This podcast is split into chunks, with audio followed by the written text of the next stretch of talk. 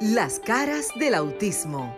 Auténticos, unidos, inigualables, sinceros, maravillosos y originales. Todas las facetas de un mundo diferente y especial en Las caras del autismo con Sofía La Chapelle por Sol, la más interactiva.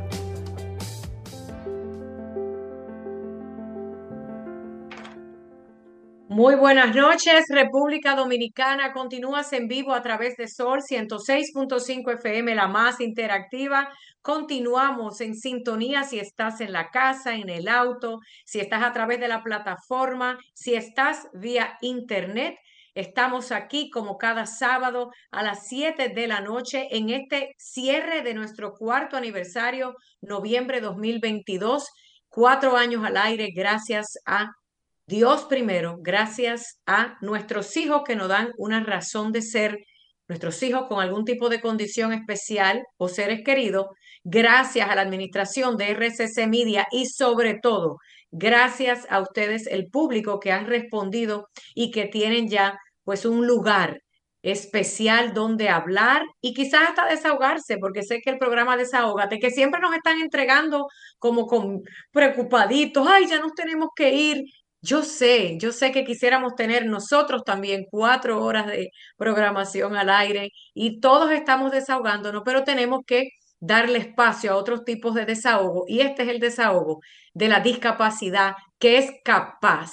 Muchachos en el estudio, yo desde Miami, ahí está Luis, Maritza, Wayne y el tema de la familia para el día de hoy. Además, quiero que me digan chicos a través de nuestro chat cada vez que haya una llamada. Continuamos regalando cajas de productos de Bosel y creo que nos queda una de rica, pero esa la vamos a guardar para algo especial que tenemos en diciembre. Buenas noches. señores, buenas noches. Buenas noches, Sofía, desde Miami, que nos acompaña como siempre, de cuerpo ausente, pero el corazón y el alma la tenemos con nosotros aquí. Y gracias a ese público maravilloso que sintoniza este programa y esta emisora Sol 106.5, la más interactiva, y este programa Las caras del autismo, la cara de la discapacidad.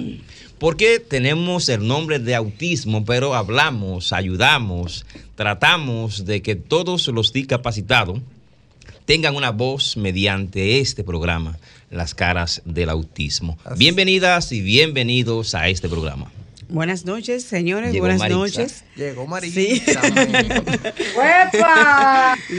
Hola Sofía, hola, buenas noches, buenas noches familia, ¿cómo están? Y vine con familia, señores. con el equipo Con todo el equipo completo de mi familia, con mi marido, el papá de Luca, porque vamos a hablar de familia.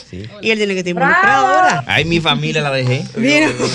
vamos a hablar de familia. Vinieron los primos de Lucas también. Y hoy tenemos a una persona súper invitada que es parte de nuestro elenco. Al principio nos acompañaba siempre nuestro amigo, colega, hermano periodista, comunicador y abogado, quien nos trajo también una invitada en el día de hoy. Bienvenido. Wayne. No, no, no, yo como siempre lo digo, tú sabes que yo entro de una vez rapeando. Eh, Ey, está, duro, está duro ese de hoy. El de hoy, el de hoy, no, pero no de, no de spoiler. ¿eh? Señores, bienvenidos. Recuerden, recuerden que usted puede llamar a este, a este programa al 809-540-1065. Desde República Dominicana. Repito, 809-540-1065 y al 1-833-610-1065. Eso es internacional. Para que eh, no, pero que este es el único programa, el único, no de que un espacio, no. Este es un programa que habla de discapacidad, las caras Dedicado a la discapacidad. Quiero recordarle también que puede llamarnos y puede usted ser agraciado o agraciada con unas de la canasta del grupo Bocel y de Rica también en este programa a propósito de que estamos celebrando nuestro cuarto aniversario por todo lo alto. Y más adelante vendrán más patrocinadores con más regalos para nuestros oyentes. Vamos a dar la bienvenida a nuestros invitados. Hola, doctor. ¿Cómo está usted?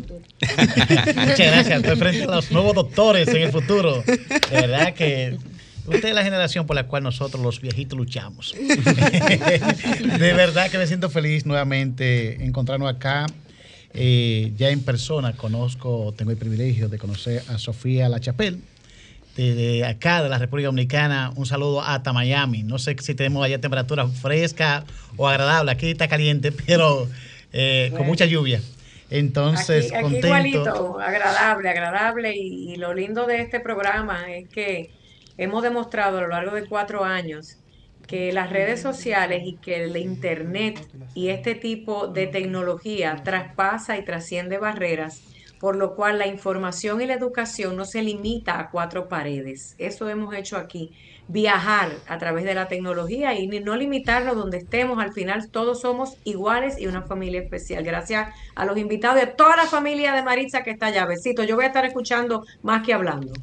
Pues Así muchísimas es. gracias, un gusto de verdad reencontrarnos. Por lo general vengo por acá en la temporada de Navidad, no sé. Sí, es Siempre, verdad. siempre la temporada que vengo por acá.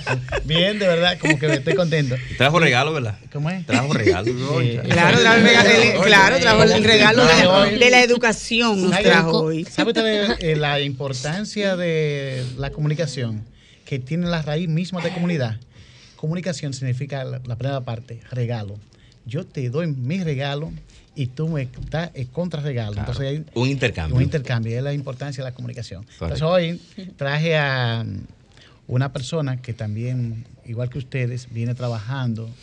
eh, ustedes saben, lo más importante es la unión entre la fuerza. Ella está trabajando con el tema de- que ustedes tienen. y Entonces, ella para el mes de diciembre tiene una campañita y bueno, pero vamos ahí donde mi amiga Marisa, Botier, eh, Josefina La Chapelle y el equipo que le acompaña. Sofía la Chapela. Sofía. Sofía, ya, yo estoy bautizando con los viejos de fin. Sí.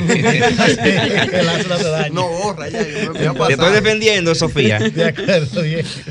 Entonces, vamos a anunciarlo allá que Marisa y ella son muy generosas. Entonces, por eso hoy tengo el privilegio de traer una persona muy especialista, catedrática universitaria, eh, psicóloga clínica con experiencia. Entonces, que trabaja el tema de la familia. De la Entonces, familia. Cualquier Sobre pregunta- todo en el mes de la familia, que tan importante. Nada, preséntese usted misma porque esto es automático. Sí. bueno, encantada. Mi nombre es Selenia Indira Bobadilla. Yo soy psicóloga clínica, terapeuta familiar. Y eh, tal y como, como dijo eh, Alcedo Magarín, pues tengo ya un tiempo trabajando con todo lo que tiene que ver con la salud mental y mucho más recientemente también enfocándonos en el tema de- del TEA, el trastorno del espectro autista, cómo pro- podemos promover el autocuidado en los padres y en las madres. Hemos visto desde hace un tiempo que aunque el tema de un diagnóstico, de una evaluación, de un tratamiento en nuestro país para los niños que tienen autismo es realmente algo como, como muy deficiente y que todavía falta mucho por hacer.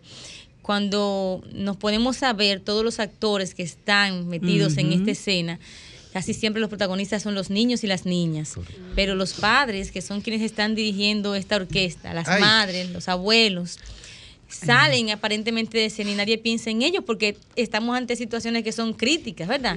Que tenemos que hacer sacrificio, entonces nadie piensa en ellos. Y Por ellos eso yo quise los que, cuando le necesitamos dije aquí también a, a, a- ponerle a nuestro foco. amigo, yo, pues mire, dígale a ella que vamos a hablar de la familia. Sí, porque nosotros, escúchame, Marisa, nosotros hemos siempre hablado, ¿quién cuida al cuidador? Exactamente. Porque es como una parte anónima que tiene una gran labor en la familia o en la Sí. persona con la discapacidad y nadie lo toma en cuenta. Entonces, bueno, que se le dé el valor realmente que, que merece. Tenemos una llamadita, vamos a ver quién nos Vamos dice. a ver quién nos llama. Vamos sí. a ver. ¿Quién llama? Hola, buenas noches. Hola, Sí, buenas la cara del autismo. Sí, Sí. señor. Excelente, bonito programa. eh, gente bonita, gente buena. Señores, Sí. me surge una inquietud. Eh, yo antes oía como una institución que se llama Profamilia. ¿Eso está funcionando? eh? Gracias. Sí. Sí, Sí, gracias. Ramón. Ese es nuestro amigo Ramón, Claro. que está siempre en Sí, sintonía. Gracias. Ramón, Ramón no falla. Sí. Sí, tenemos. Sí, Continúe, bueno. sí, sí, sí.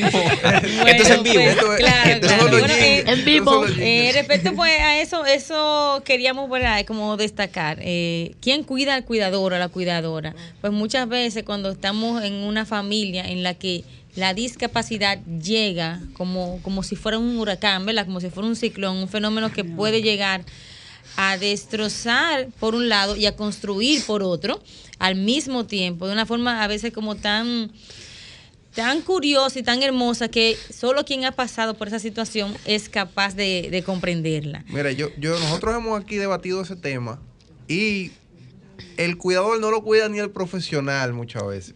O sea, y yo te hablo, yo siempre hablo como desde mi experiencia. Y la experiencia que yo tuve cuando dieron el diagnóstico fue, ese- fue tiene autismo. Ah, pero ¿qué? No es que se ha muerto. Cuando mi esposa lloró, la profesional, que me reservo el nombre y lo he dicho varias veces, lo que dijo de que no, pero no es que se ha muerto ni nada. O sea, en la forma, en el Claro. momento donde mi esposa estaba muy emocionalmente golpeada, que un profesional en ese momento te diga de que, ah, no, pero que eso no es nada y que... No, o sea, porque ahí ella invalidó lo que es el dolor y Exacto. el duelo, porque es muy importante que todos comprendamos que un diagnóstico de autismo o de cualquier tipo de discapacidad implica un proceso de duelo y esa frase de no es que se murió es totalmente incorrecta porque no se murió, pero murieron expectativas, Sí. murieron Los 15 años, sueños, tal vez. murieron muchas cosas que estaban planeadas muchas veces desde la De- misma concepción. Entonces, un proceso de duelo y de aceptación que debe ser eh, respetado, es la palabra, debe ser validado y que incluso eh, muchas veces los profesionales no comprenden esta parte porque están centrados como en la parte Técnica. de eh, técnica y no se dan cuenta de que esta parte de la calidad tiene que ir de mano con la calidez. Ajá. Es decir, si yo no doy Re- un servicio, eso. Calidad doctora. y la calidez. ¡Wow! la calidad sin calidez no sirve. La calidad significa hacer un buen trabajo, un buen diagnóstico, poder identificar qué terapias necesita ese niño para avanzar y dar su mejor potencial. La calidez es llevar de la mano a esa familia, entender que está en un proceso de duelo, darle sus tiempos también de comprender lo que está pasando y no ser frío, porque cuando somos fríos ante cualquier tipo de diagnóstico, pero mucho más ante una situación. De, de discapacidad, pues lo que estamos haciendo es causando un problema adicional. Recuérdense que cuando hay un duelo por cualquier cosa, Sí. sobre todo cuando hay un, un duelo por, por un diagnóstico inesperado, o a veces incluso buscado ante la desesperación de los padres de saber qué No, y está la, nega- sucediendo. la negativa también. Ajá. Nosotros no negamos. Yo veía todos los síntomas de mi niña y yo decía que no. No, Mira, no y- lo tiene. No, pero, pero, pero ahí ahí es que vamos. O sea, cuando llega ya ese diagnóstico, llega como una verdad imponente que destruye esa fantasía de la negación y que te deja desarmado porque tienes ahora que echar para adelante. Pero ¿con qué vamos a echar para adelante? ¿Cuál? Si a veces el manual de padres de niños sin discapacidad no nos los dan, imagínense el manual del padre de un niño con una discapacidad. Es, es complicado la situación. Decía que a veces uno eh, se deprime cuando le tiene el diagnóstico, pero hay familias, como decía Wayne, que encuentran una luz porque saben de qué padece el niño, qué enfermedad tiene y saben Sí, cómo sí. tratarlo o buscar por lo menos la forma de tratarlo. Pero otra situación que surge cuando se detecta una discapacidad, en este caso el autismo o cualquier otra, es que en algunos casos, o en la mayoría, la familia se desintegra. El claro. padre mayormente, y lo voy a decir como hombre, se No, hace el chivo loco. El chivo. Y se chivo, va. la vaca, Y la le, gallina, deja, le, y le deja, y le deja la situación a la madre. Aquí hemos tenido invitadas Sí. que han hablado que el padre se ha ido, que se ha hecho el desentendido, vulgarmente, como decimos, y ella que tiene que cargar con la situación, porque ella es la madre, ella fue la quien la, la tuvo en el vientre durante nueve meses, y ella es la que tiene que hacerse cargo. Pero, pero y eso va incluso mucho más allá desde el punto de vista de lo que tiene que ver con los roles que siempre se han ido estableciendo eh, para hombres y para mujeres en términos de género. De las mujeres son las cuidadoras, son las que están en la casa, son las, las cariñosas, las que están pendientes de todo. Pero entonces aquí, ¿qué pasa? Recuérdense que si estamos hablando de una crisis, hay una crisis también en el matrimonio. El matrimonio no, no queda intacto ante situaciones críticas. Entonces, si se desintegra, es decir, que, que se carga más el dado, como dice uno, de un solo, de, de, de, de un, un solo padre, en este caso, por ejemplo, de la madre, esa madre se convierte muchas veces, sobre todo en nuestro país, que no hay tantos recursos, se convierte en la madre, pero se convierte en la terapeuta, pero se convierte en la en, en En esa la- maestra en la sombra. Es la madre, la Sí. maestra todo. sombra. Vamos a hacer una pausa y vamos, Increíble. vamos a escuchar un radio escucha, valga la redundancia que nos está llamando. Buenas noches, ¿con quién hablamos y de dónde? Ah, digo que hay algunos que hasta chulas se buscan, se buscan y, dejan- y abandonan el niño y a la esposa. Sí, sí. Son unos desalmados. No, hay malos y hay Claro, peores. esos son unos Sí, hay desalmados. malos y hay peores. Bien. eh, Gracias por llamar. Hay algo importante. La sociedad latinoamericana, que es la sociedad que, por la cual uno eh, se dedica un par de horas a la lectura eh, de los tiempos pocos que uno tiene que se dedica a esas cosas. Y es alarmante, por ejemplo, la República Dominicana, hoy en día, no solamente tenemos eh, para este problema, sino que el 65% de los hogares y un chin más, que usted sabe que en la única parte del mundo un chin un poco más en República Dominicana, está compuesto por hogares de mujeres Sol- madre soltera. Funcionales. Madre soltera. entonces, En su gran mayoría. hay- sí, entonces ese 65% y un poco más. ¿Qué implica esto? Siempre la cobardía del hombre. Porque en vez, que, en vez de tener coraje, lo que hay es cobardía. Para no enfrentar, porque el mismo problema, la misma, cuando ustedes ya dijeron de diagnóstico, que es una crisis que se crea en la familia, desde la concepción oriental, crisis significa peligro y oportunidad. ¿Qué hace mucha gente ante, ante el peligro? Digo, ante la crisis. Pensamos en el peligro y Y no vemos la oportunidad. tenemos la oportunidad. Y de ahí adelante, siempre hay que estar viendo diferentes, hoy en día, como dijo La Chapelle, eh, algo importante, las redes nos ayudan mucho. Nosotros hemos visto y hemos- lo hemos traído, lo hemos visto aquí en el país, personas no solamente con este tipo de condición, sino personas que le faltan los brazos, le faltan las extremidades en sentido general, como el caso de Nick, que es famoso en el mundo entero. Ujú. Eh, Sí, sí. es decir, estoy, estoy mezclando una cosa con lo otro. Sí, sí, pero es una persona con discapacidad. Exacto, pero él mismo que encontró en su eh, lo que han tenido éxito, igual que Tony, eh, que es nicaragüense, que anda con una guitarra eh, por el mundo, que también ha estado aquí en este país solamente tiene pie. Pero, no, pero es un joven del Banco Popular. eh, Que, es una estrella. Valga, Sí, la, valga la cuña. cuña. valga la cuña, Que es una estrella que está ahí en, en, en Sanville y él no tiene brazos. Y él, yo no sé cómo con los codos. eh, oye, una estrella. Eh, y- No, y- porque eso, eso es. Detrás de la visa hay mucha capacidad. Exacto. Exactamente. Bueno, Dios es grande. parte, todos tenemos discapacidad. O sea, ahí, Sí. ahí que nos quedamos. Y la más grande, la mental. Esa es la más grande. La más peligrosa es esa. Y la más peligrosa, ¿cierto? Ahora bien, siempre yo he pensado en, en una, en una frase que es, no es lo mismo ser fuerte que tener que serlo. ¿Qué No es lo mismo ser fuerte que tener, que, tener que ser fuerte. Ajá. Una gran frase, sí. Porque ¿verdad? muchas veces somos, decimos, no, yo soy una guerrera. Y siempre que yo escucho a una mujer diciendo soy una guerrera, yo pienso en que las guerreras tienen que haber luchado muchas batallas. Entonces no es lo mismo Con una yo foto de un decir, un ¿verdad? problema. Claro. No es lo mismo decir, bueno, yo soy una guerrera, yo soy una luchadora, yo he logrado todo esto, pero no significa que eso, eso no es, eh, ¿cómo lo explico? No es que no sea un logro, pero no es justo muchas veces. ¿Qué significa esto? Que vivir en un sacrificio constante no es justo. Ser la persona que se sacrifica siempre por su familia no es justo. Y eso No debe ser lo justo, parece, ¿verdad que sí? no, eh, no, eh, no es justo porque no No es justo para quien se está sobrecargando. Entonces hay que, hay que enfocarse en esta palabra, de que siempre se nos ha enseñado de que el que se sacrifica es la persona buena. Es el bueno. ¿verdad? El que se sacrifica Sí. es el que lo da todo, pero el que lo da todo se queda sin nada. Se queda- Entonces luego que va a seguir dando, no va a poder dar. No va a poder nada. Ahí es que entra la parte del autocuidado, de ocuparnos de nosotros mismos. Dar todo por tu hijo, por tu hija, por tu familia. No, dar todo lo que tú puedas dar para ellos, pero deja el poquito que te toca a ti. Porque sin ese autocuidado, sin ese bienestar, sin ese cuidado del cuidador que decíamos ahorita, pero que es la misma persona que tiene que reservarlo, porque muchas veces los demás no piensan. ¿Y cómo yo reservo eso? Mira, ese cariño, ese, ese autocuidado Pero antes para de responder mí. esa pregunta, yo quiero recordarle los números telefónicos de nosotros en cabina.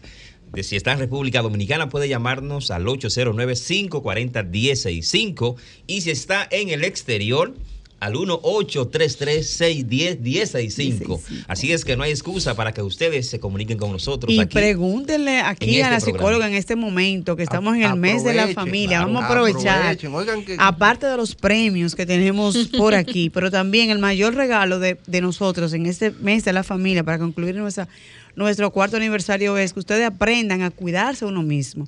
Y ella habla que yo puedo dar y dar y dar y dar y dar, pero si no dejo para mí, no valdría la Claro. pena ese dar. A ver, Entonces, compañeros, ¿cómo yo, le voy a puedo? dar un testimonio. ¿Cómo yo me puedo desconectar de ese dar, dar, dar y sacar ese tiempo para mí y decir, espérate, es verdad, son mis hijos, mi marido, mi familia, mi papá, mi mamá, pero ¿y yo? ¿Cuándo es como dice el tiempo? ¿Y yo? ¿Para cuándo para Nosotros mí? para. Exacto. ¿Y yo para cuándo? Exacto. Sofía estaba en línea, ver. algo. Está ahí. Sí, yo, yo siempre he dado el ejemplo y creo que Maritza me ha escuchado, pero como hay gente que siempre sintoniza, yo le voy a decir las tres cosas que a mí me han funcionado.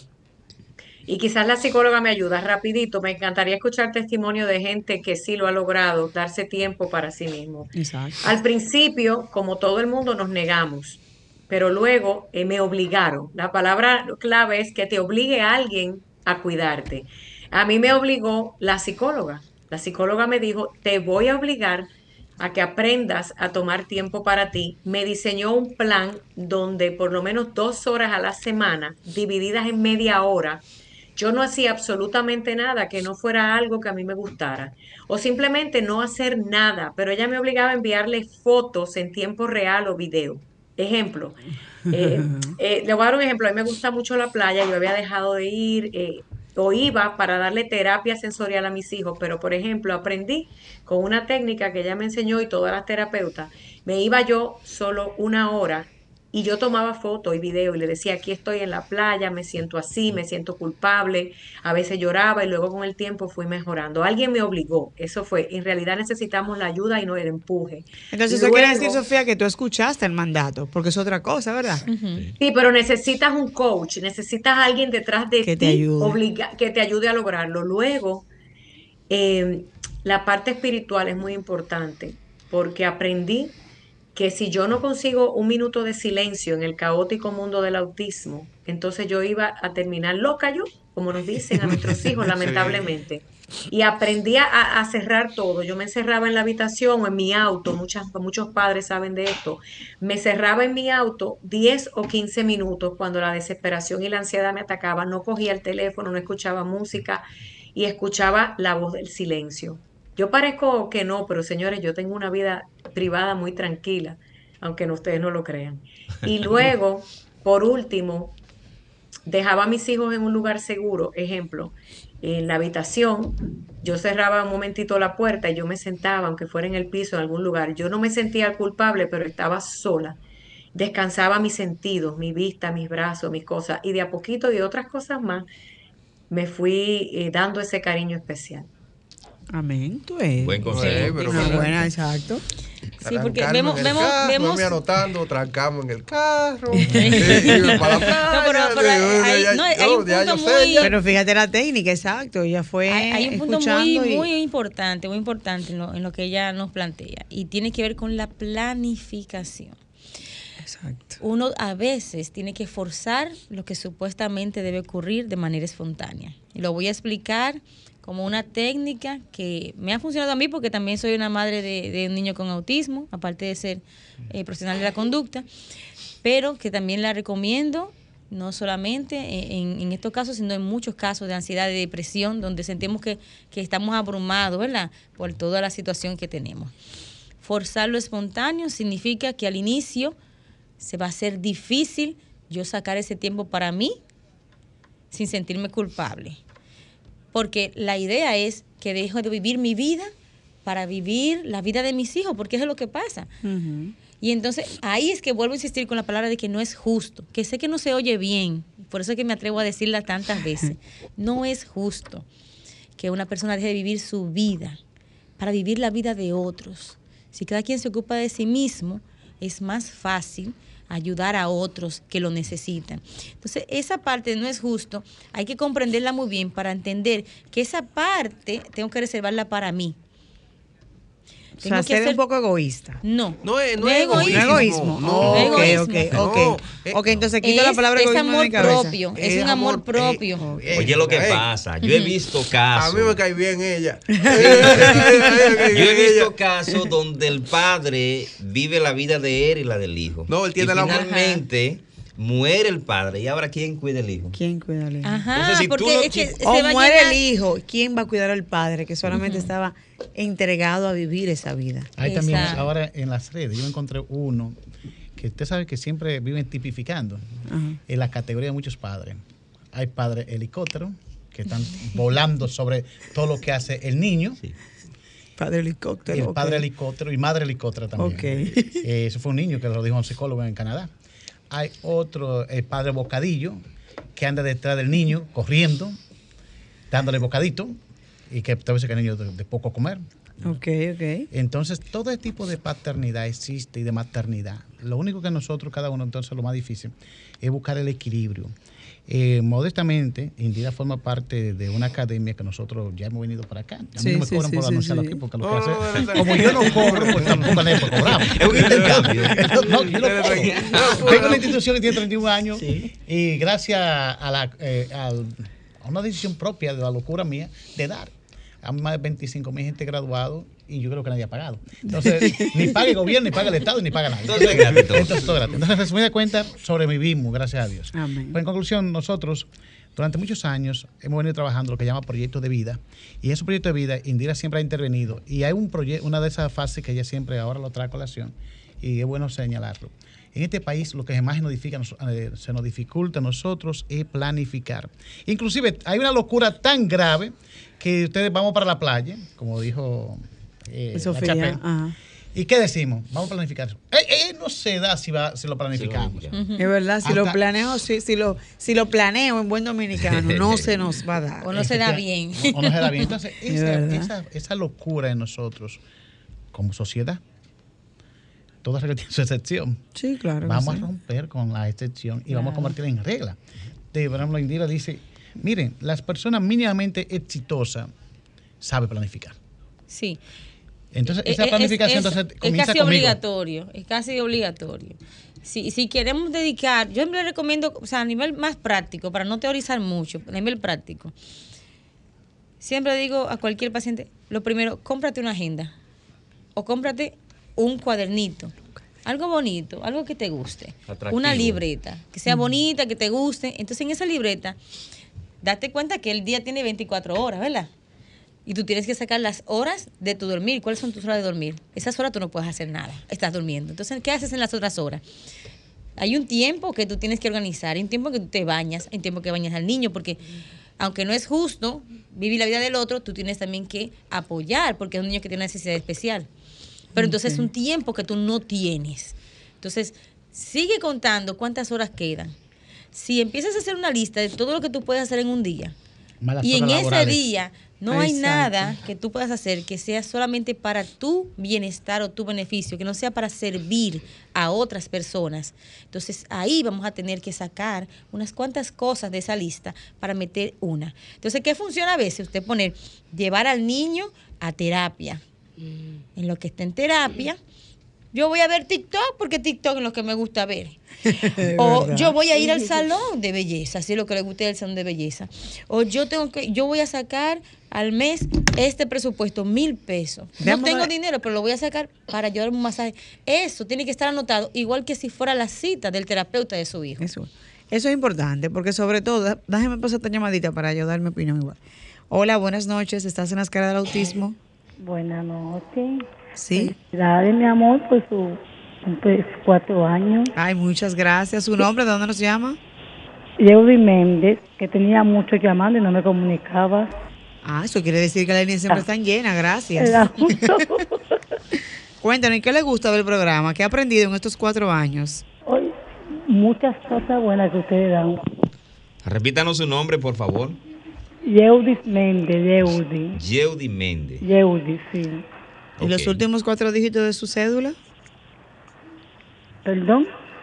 ¿Los últimos cuatro dígitos de su cédula? Ah, 1059-0. 1059-0. Cero. Cero. Sí. Ok. Ah, pues pase por aquí el próximo sábado que tiene su canasta aquí de la gente de Boxel. ¡Eh, gracias! Gracias. ¿Alguna pregunta que le quiera hacer a nuestra invitada en el día de hoy? Hola. fue, huyó, huyó. Bueno, parece que fue. Tenemos otra llamadita. otra llamadita. Hola, buenas noches. ¿Estás en la escala del autismo? Bueno, Hola. sí, buenas, ¿me escuchan? Sí, le escuchamos. Quisiera apoyar una parte de la, de la parte que dice la psicóloga, Ajá. que realmente sí es cierto, es muy bueno tener una agenda y organizarnos con el tema de las actividades personales y con la de los niños. Tener, ella dice que es bueno e importante tener una agenda con, la, con el tema personal y el de los niños. Sí. ¿Su nombre, de dónde nos llama, por favor? Catherine Bobadilla, de Villa Francisca. Catherine Bobadilla. Bobadilla. ¿Y los últimos cuatro dígitos de su cédula? 001-6. Guión 6. Ok, pues pase el sábado, Dios mediante, que tiene aquí su canasta, Catherine. Fíjese que, que a nosotros con los padres nos enseñan y nos dicen, mira, este es el itinerario de- del niño y uno lo cumple al pie de la letra. Pero el de nosotros no, no nunca tenemos ese tiempo, o no podemos, y siempre estamos envueltos en ese día a día. Se nos pasa el tiempo. Y, ¿Y, y, y- y cuándo y- vamos a ser felices? Eso. ¿Cuándo vamos a... Eso. Cuando el niño tenga qué edad? Cuando... Bueno, porque siempre estoy pensando cuando tenga ocho años y él se puede bañar solo. Entonces siempre va a haber una meta diferente y nunca va a llegar porque el momento no, no, no llega. Es el proceso en el que uno tiene que ir experimentando esa- esos, esos pequeñitos eh, destellos de felicidad. Hay que vivirlo día a día. No podemos esperar que llegue un momento específico dentro de tantos años para entender que seremos felices porque la realidad es que va a llegar y no vamos a sentir esa No expectativa, dar como esa expectativa. No, que no va a ser equivalente a esa expectativa. O sea, cuando incluso nosotros decimos, cuando, no- cuando yo me gradúe, estoy loca por Ah, graduarme. sí. Cuando me gradué, cuando te graduaste, te graduaste y ya. Ahora tengo que esperar que trabaja. ahora- Tenemos varias llamadas, vamos a escuchar. Hola, buenas noches. Sí, buenas noches. Sí, buenas. Sí, un caballero, su nombre, ¿de dónde nos llama? Félix Bobadilla Olivares. Ah, ese es mi padre. Ay, pero qué bueno que está escuchando a su hija. Repítanos su nombre, por favor. Siempre pendiente. Pero mire, ¿y qué usted tiene que decirle a su hija eh, en este mes de la familia? eh, que me siento muy orgulloso de ella. Ay, qué lindo. Del sacrificio que ella hace diariamente por, por lo suyo, por su hijo y por los demás. Y que eh, debe de servir de ejemplo para todo el que tenga un niño autista y se dé cuenta que ah, vale la pena porque ella ha hecho mucho sacrificio y ha logrado mucho éxito con, con su propio hijo. Señor Félix, yo le tengo una pregunta. Usted como abuelo, Sí. ¿qué siente usted entonces cuando esa condición de, de autismo es, es un varón, tu niño? Ajá. Yo- Sobre todo el varón, que los abuelos siempre dicen, esa es mi generación, ese es mi hijo que me va a suplir, o el papá. En el caso suyo, eh, háblanos de su experiencia como, como abuelo, como padre, Bueno. de ese niño diagnosticado con la condición de autismo. Bueno, yo me he empoderado de, de- de ayudar a mi hija. ¿Tú ves? Porque Eso, un aplauso, señor, un caballero, un abuelo. yo cada, cada vez que ella necesita que yo le cuide el niño y mi esposa también, somos el soporte principal. Eso, eso. Tú no eso es prestas tu familia. abuelo así, de un. Eh. No Gracias, señor Bobadilla. repita su nombre. Su nombre. Ah, mire, señor, usted tiene aquí su premio porque usted llamó en el no, programa. anda con la hija. Ah, Eh, ah, bueno, sí, ah, bueno, andamos con su hija. Le vamos a mandar una- le ¿verdad? vamos a mandar una galleta, una cosa ya. Gracias, abuelo, por estar en sintonía. Tú eres un abuelo ocupado y preocupado. Exactamente. ya- Quiero recordarles, señores, antes que iniciemos o que continuemos con la con nuestra profesional que tenemos el día de hoy, que las personas que han ganado canasta durante el transcurso de los programas de este mes, que pueden pasar el próximo sábado de 6 a 7 de la noche a retirar su premio. De por 7 a favor. 8. Y si, Siete a está- y ocho. si hay alguien que Sí, esté sí. cerca, todavía estamos a tiempo, ¿verdad? Porque todavía no Sí, son las sí. 8. Tenemos otra llamada pasar. aquí. Tenemos otra llamadita. Hola, buenas noches. Se cayó. Sí, buenas noches. Buenas noches. Ay, Ah, Esmeralda, No, esa es nuestra corresponsal, Ya. Esmeralda. Dígame, Esmeralda, ¿cómo está? Bien, bien, bendiciones para todos. Amén. Amén. Sí, Cu- Cuéntanos, Esmeralda, ¿tiene, eh, ¿tiene algo que, que aportarnos aquí con nuestra psicóloga en el día de hoy? eh, creo que sí, que es un aporte. Sí, claro que sí. Sí, eh, en primer lugar, con lo del tema que se tenía al inicio, de los hombres que abandonan el hogar o que abandonan al hijo, a su pareja. Y, Bueno, eh, muchas veces, muchas veces, nosotras las mujeres somos responsables de ese abandono. Y, Palabra muy fuerte esa, Bueno, Esmeralda. Eh, espérate, Yo voy a Esmeralda, desarrolla, desarrolla, Esmeralda, desarrolla, Esmeralda. Lo voy a desarrollar y lo voy a desarrollar en base a la experiencia. Yo trabajo con 187 familias y de esas 187 familias, 130 son madres solteras. Y más de 80 de esos padres se han ido por el, el abuso de estas madres, de cómo les reclaman, cómo le exigen. Y muchos padres no se han apartado de su responsabilidad como padre, pero solo la responsabilidad económica. Y a veces la responsabilidad humana nos ayuda más que la responsabilidad económica. Porque no es lo mismo yo decirle a mi esposo que me ayude con la niña, que me ayude a fregar, que me ayude a determinado oficio con amor, a yo exigirle, pero mira, yo cuidando a la niña el día entero y tú por ahí, quién sabe que no es lo mismo, hay que saber cómo abordar a una pareja y para esto debemos empoderarnos en la educación.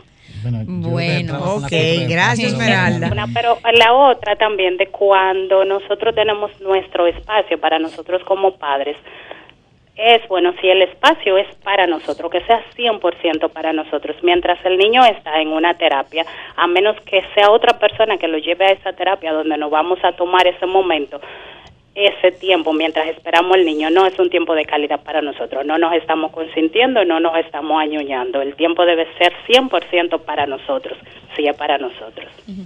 Yo, yo quisiera aclarar Gracias una cosita. aporte. Ok, Gracias. Sí, Me gustaría no, aclarar, lo voy a hacer muy breve porque si me extiendo con eso no. No, no, no, tendríamos que hacer otro programa.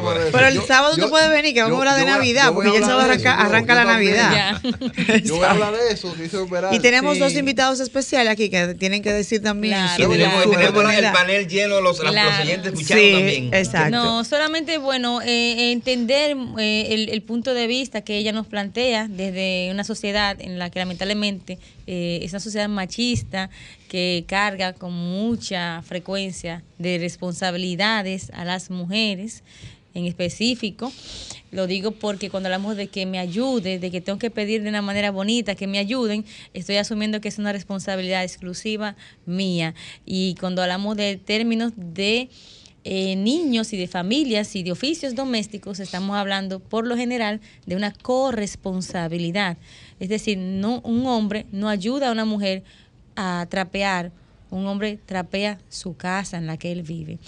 Igual que una mujer trapea Pero eso hay que dar una la charla muy, muy profunda al hombre. Usted va a tener que venir para el de sábado y decirle al hombre, mira, a ti te toca barrer, ahí- te ahí toca arreglar la cama. En, en Hay Francia muchos acá nítido factores, sí. En Francia lo entienden de una vez. De El problema es aquí. El problema es aquí. Claro, en Francia lo entienden. oíste, Pero en que hay, hay, hay un, hay un poquito como de confusión entre cómo esto, ajá, de, de de cómo esto puede influir en un abandono, porque cuando yo tomo una decisión de abandonar mi responsabilidad con mi hijo, eso incluso a nivel legal tiene sus implicaciones y no debe, eh, incluso si hubiese una situación de, de maltrato en la forma de pedir las cosas, no es una excusa, porque bueno, el abogado aquí nos puede Mira, ilustrar mira, muchísimo mira sobre mira eso. lo que sucede también a nivel cultural, que quizá para defender un poquito a. Espérense, a Porque antes que hablen, No, no, de como tiene tantas mira, familias, sí. escucha muchos, muchos mu- temas. muchos Mira, mira lo temas diferentes. La mujer dominicana en general, que me corrijan ustedes dos también, que son damas. Yo, mamá, voy a cuidar. Tú eres de la casa, vamos a Sí, escuchar vamos esa a coger. Espérate, No te vayas con la Sí, hola, buenas noches. Aló, buenas noches. Sí, buenas noches. ¿Su nombre? ¿De dónde nos llama? Eh, de reparto Los Tres Ojos. Sí, su nombre. Es Julio Morel. Julio, Julio Morel. Sí. Ok, Julio. ¿Y qué le gusta a usted del programa, Julio? Bueno, me gusta mucho ese programa porque es un programa que enseña a ser más padre, a los padres, a, eh, a portarse mejor con los niños. Y ya estamos aquí, tú, ya estamos pagos en el día de hoy. Y su, los últimos números de su cédula, por favor. 8605-0. 8605-0. Ok, Gracias, señor Julio. Eh, hay algo que quiero. Sí. Porque vengo con- con el asunto. Ah, bueno, concluyo, concluyo rápido, Sí. rapidito, para no ver la central idea. Mira, muchas veces se da y que la mujer de manera brusca culpa incluso al hombre de que ese muchacho salió así por ti y lo he visto. A mí nadie me lo ha, nadie me lo ha contado. No es que te lo contaron. No es que me lo tú yo lo he visto. Yo he visto formas eh, que no son la correcta, que no estoy justificando al hombre que se va por eso tampoco, ni lo voy a defender. Pero son pocos los hombres que se ponen en el lugar de la mujer en el ámbito emocional y le da ese apoyo, son pocos. Porque el hombre cuando le pelean y le pelean y le repelean y le dicen todo de mala manera, llega un punto en que se en que como dijo Esmeralda, lo que hacen es que, bueno, yo no puedo aguantar. Ya tenemos la situación. El problema de que un niño sea diagnosticado con algo ya es una situación. Pero también tener la situación de que te culpen hasta de que ese niño salió así y que te reclamen todo, todo el día y que claro, la mujer viva en estrés, son pocos los hombres que entienden esa situación. Por eso que muchos matrimonios se, se destruyen. Yo digo que es, es de extremo a extremo, porque en mi caso, esta, la llegada de nuestra niña, el diagnóstico de nuestra niña nos unió más. Yo digo que un Pero niño ¿cómo- con condiciones es de asumimos, extremo a extremo. O nos unimos más y nos compenetramos Nos separamos. o nos separamos. O sea, es, algo, es algo como de extremo a extremo. Por eso que muchas familias se destruyen luego de, Sí. de que llega un Yo niño voy a, especial. a- a corroborar un poquito, escúcheme, colega, sobre eh, que Wayne y yo somos padres, los dos. Y yo también soy papá, por si acaso lo No, ignoro. digo, me, ref- me refiero Por si hay duda, por si hay duda. Ah, no, de, de niños especiales o con discapacidad. Todos son especiales. Sí, no, por eso, por eso Sobre todo los 15 y los discapacidad. 30, y ellos se ponen especiales. Y es Ellos- que, ellos se ponen especiales. es que a veces la forma, con decencia, hay una responsabilidad que nosotros tenemos. Va a depender mucho la forma, cómo pidamos las cosas. Sea, entonces no es que no es que nos están pidiendo un favor, es, verdad, es verdad. es verdad, estamos de acuerdo. Es, una responsabilidad de una nosotros responsabilidad. como padres. Pero también va a depender cómo, El cómo se aborda Ujú. el trato. Y la De- de- de- chulería que se pierde también, hay que decirlo. Porque con decencia se, se puede- pierde la se- chulería. Con decencia Pero se puede que está el lograr- detalle. Entonces es me que el meter ustedes detalle. A mi punto de vista muy complicado. Sí. Eh, Estado, irresponsabilidad y culpa. Por ejemplo, a José Mojica, que es un personaje histórico conocido en el mundo entero por su forma peculiar de presidente más pobre del mundo. Y la máxima para el desarrollo de un país lo dice claro. ¿Qué es lo que necesita? Educación, más educación. Ujú. Educación, más educación. Exacto. Simplemente. Porque eso, lo critiquemos o no, eh, de que el hombre dominicano es así. Yo digo, ningún hombre es así, ni ninguna mujer es así. la Digo, yo cuando a mí me tratan de tipificar, tú eres así, digo, ah, ah. Yo soy de acuerdo a mis circunstancias, me dijo Ortega. Sí, Sí, soy- Si me conviene ser, en estos momentos, la cifra, dejar pasar que tú quieres cargar con mi cruz y te conviene en ser neo, pues haz tu cruz, carga mi cruz. Carga mi cruz. Pero es decir, eso no es porque yo sea así. Entonces, de adelante, ustedes, los abogados, me la voy con ustedes. Pero yo soy Pues yo- periodista, yo no soy abogado. Ah, no, pues también hablo mal de ustedes, los periodistas. porque- y nos da un lujo especial, pero yo puedo hablar mal de los maestros, periodistas y abogados, porque eso soy. Porque eso es lo que es, exacto, eso es lo que a usted le toca, exacto. Miren, conclusión, ¿qué es lo que pasa? Nos pasamos el tiempo en cosas no productivas y nos confunden las escuelas, nos confunde el Estado. Miren, yo creo mucho en la palabra responsabilidad. Nunca culpable, porque que busca culpable nunca es feliz. No. Busquemos la parte de tu responsabilidad, porque por ejemplo, para mí los tribunales han fallado. Tengo más de 18 años más de Ministerio Público y tengo más de 20 abogados. Cuando me digo, miren, hay unos conceptos totalmente erróneos que nos lo venden y que al final de jornada la población como círculo entretenemos. Cuando me dice fulano es de estar condenado a 20 años de cárcel y el muerto, ¿quién me lo revive? Y tengo un aplauso. Qué bien que lo condenó a 20 o 30 años. Y el muerto. Entonces, de Ricardo Arjona, que hay que meter un poco de farándula, le dice, eh, no va a dar con un padre nuestro para revivir el muerto. Tú has cometido un delito y tú tienes que reparar el daño y perjuicio que has cometido. Entonces, no me habla de culpabilidad, háblame de responsabilidad. Entonces, doy todo esto rodeo para acá en nosotros como hogares. Que cada uno de nosotros, en un hogar, ahora en el censo descubrí esas cosas lindas. Si en una casa viven cuatro gente y los cuatro independientemente se mantienen, son cuatro hogares en un, solo- un solo techo. Me dio una explicación Un rara. amigo mío Un que tiene varios contexto, hogares. sí. Tengo Un saludo para ti, mi hermano. Pero es, varios- Entonces, en es- conclusión, es- para- es para importante concluir, eso que exacto. Lo- la conceptualización es determinante. No me diga que yo soy culpable de nada, pero el caso hipotético, el caso que tú lo has visto, yo lo veo como hipotético. Sí, sí, sí. Y, y también cuando hay un desahogo tanto del hombre como de la mujer, por eso nunca busco género. Yo siempre hablo de ser humano. Este muchacho nació inteligente como su papá. cuando está enamorada. Este muchacho es más bruto que la pata de un buey.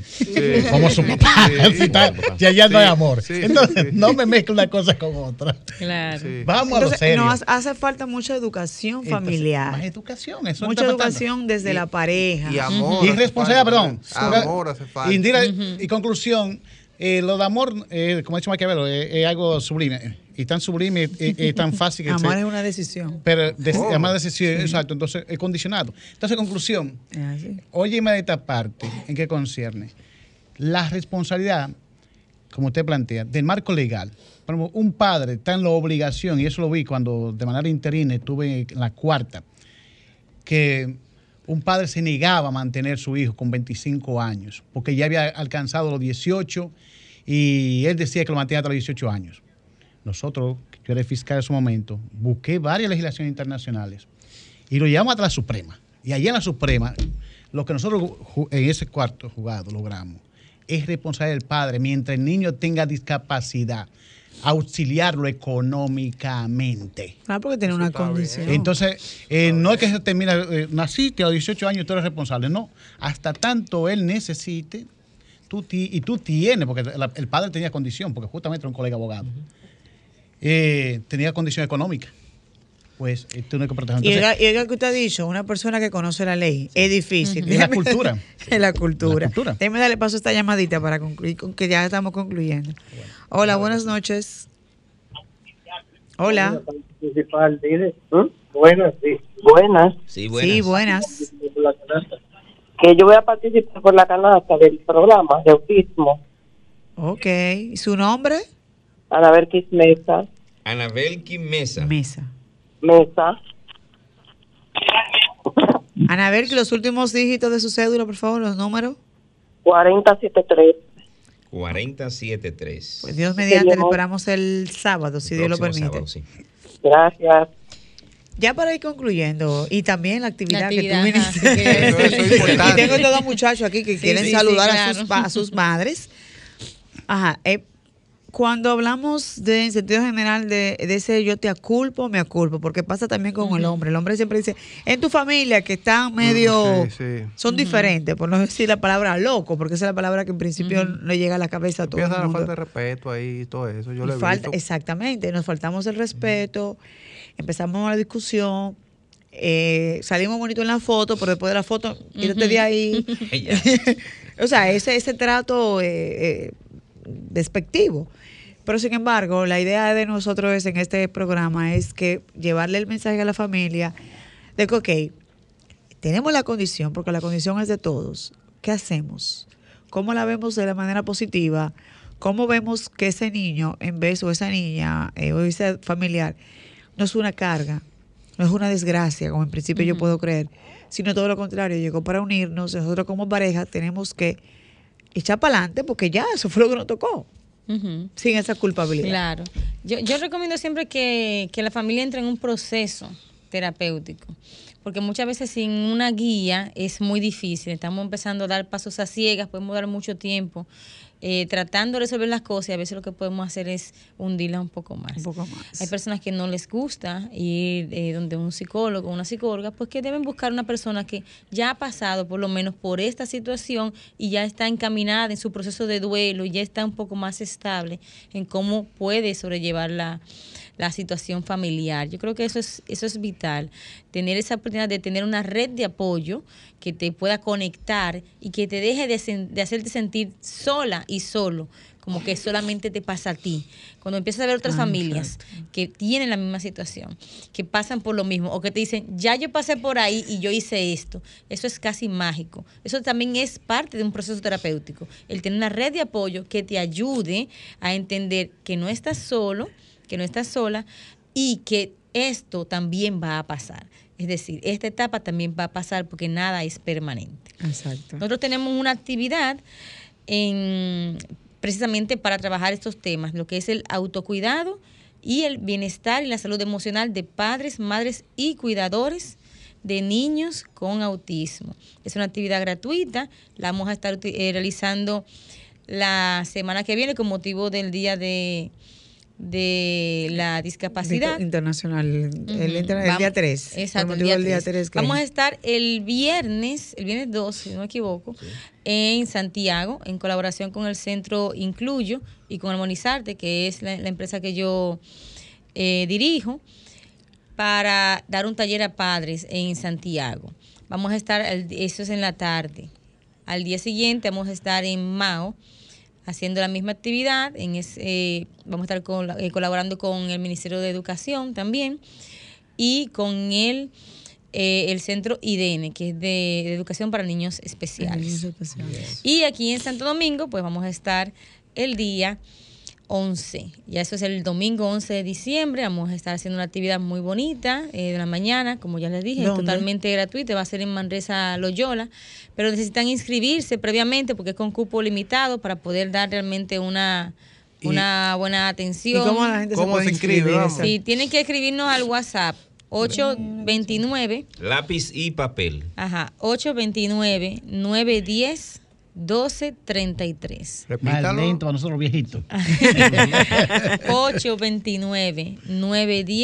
829-910-1233. Y ahí le vamos a mandar el formulario para que puedan inscribirse y participar. Bueno, ya están todo entonces, el mundo Ya avisado. está todo el mundo exactamente. Santiago, Mao, Sepa el Cibao. Santo Domingo. Y Santo Domingo. El año que viene vamos para Barahona y Punta Cana.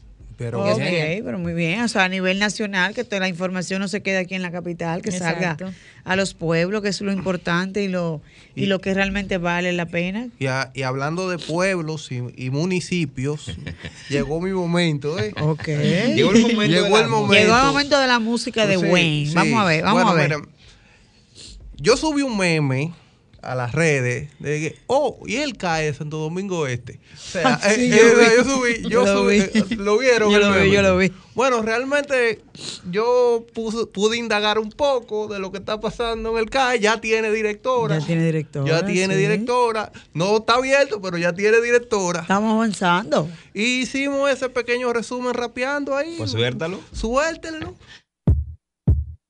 Muchos padres me preguntan por el CAI de Santo Domingo Este, pues recientemente nombran directora de este. La última información sobre su inauguración la dio hace tres meses de línea Asunción. El ministro de Obra Pública dejó un comunicado que la primera fase de la obra hubiera terminado si el gobierno pasado fondo no hubiera agotado y el contrato nuevamente no se hubiera revisado. Que el agua no pasaba y que era un lío con los baños. Al final con ese cuento pasarán los cuatro años. Realmente de hablar lo mismo uno se cansa, le da vuelta a la obra y el paso que eso avanza. Pero uno guarda la esperanza con la nueva directora, Milidel quien te ve, así se llama la señora. Pero que abran ese calle es lo que el pueblo solicita en Santo Domingo Este, porque de verdad se necesita. Bueno, Habla. Ahí está, la- ahí está el llamado, señores. Necesitamos Santo Domingo Este. Sofía está con nosotros. Hola. Quiero ya Bueno, de- despedir el Sofía. programa para que ustedes Señores, yo tengo dos invitados que quieren saludar a su mamá. Y yo quiero aprovechar. Ay, qué antes- susto. no, que tú, tú deberías, tú deberías, tú deberías estar acostumbrada. Sí, bueno, Yo creo que sí, Maritza, de verdad. Yo creo que sí. y Wayne, déjeme, están- de- Ah, yo- déjeme darle un dato. Me Sí. cuenta por ahí un pajarito curioso que deberíamos los padres de niños con autismo hablar no solamente, no es el kite que no abre, recuerden que es una obra eh, de ingeniería, hay que pasar por obras públicas, por el MAP, a ver qué es lo que pasa, porque toda la administrativa del CAI está lista para empezar, pero no le dan el permiso y la luz verde para entrar por unas fallas estructurales, al parecer, que se están arreglando en los edificios. Entonces, Ah, a ¿tú veces, por- yo dije, yo dije tenemos, que fue de línea Asunción, eso fue lo que yo dije, yo no estoy diciendo. no, es importante a veces que sepan que abrir un centro educativo o terapéutico requiere también de unos permisos como obras públicas, solo así como por decirles algo. Así, Así que vamos a hacerle un llamado a obras públicas y a otras instituciones que den la luz verde, porque como ya dijimos, ellos quieren empezar. Los despido, que Dios me los bendiga. Dame un segundo muchas para que que tengo a los muchachos aquí antes de irnos. Vamos a ver, muchachos, vamos, pónganse sus micrófonos y digan sus nombres y por qué ustedes quieren vinieron hoy en el mes de la familia. Rápido, que nos vamos. Sí. Hola, vengo, buenas noches, vengo de Baní. Ay. Me quiero presentar. Mi, mi nombre es Miguel Arturo, tengo dos años de edad. Le dimos muchas gracias a mi familia, a mi mamá y por estar aquí también. Hola, mi nombre es Armani Lugos. um, vengo de Boston. wow, de Boston. Maní Boston también. Ya leo ese programa. Ah, tú Maní ves. Boston. Um, le quiero dar salud a mi mamá, a mi papá y mi hermanito. Muy bien. Tú, el mes de la familia, señor. El mes de Y siguiendo con los saludos, quiero aprovechar. Dame cuenta llamada. curiosidad, dame cuenta llamada. ¿tienen Ah, Cristina? Mena, nuestra amiga. Hola, buenas noches. Hola, buenas noches, Rosy. Hernández le habla para felicitarlo. Ay, gracias, señora Doris. Con, con autismo, ellos son obedientes y se lo trata con mucho amor. Wow. ¿Y su cédula cuál es? pregunta No te escuché, Sofía. que si estos niños tienen algún familiar con condición, el de Baní y el de Boston. Que si tienen un niño con condición, ¿Algún ¿es- familiar? ¿algún familiar? Sí. Sí. Sí, sí. Ah, Ok. Eh, su no, es, perdón, las últimas los números de su cédula, mi señora. 22, 2207. 2207. Ah, pues les esperamos el próximo sábado, Dios mediante. Decía que tengo unos estudiantes de comunicación de la Universidad Dominicana OIM por aquí Oh, visitándonos sí. en el día de hoy, los colegas que próximamente eh, lo tendremos eh, Acompañándonos aquí. también. Claro, muy bien, muy bien. Cogiendo su, su training. una hora completa esperando. Este, Y, y viendo la, la- la- aquí cómo No sé se vive ese día a día. Por lo menos los nombres, para que sepa ya los periodistas. y comienza a saborearse como periodista. El flow, Así Ellos es. vendrán ya después más adelante.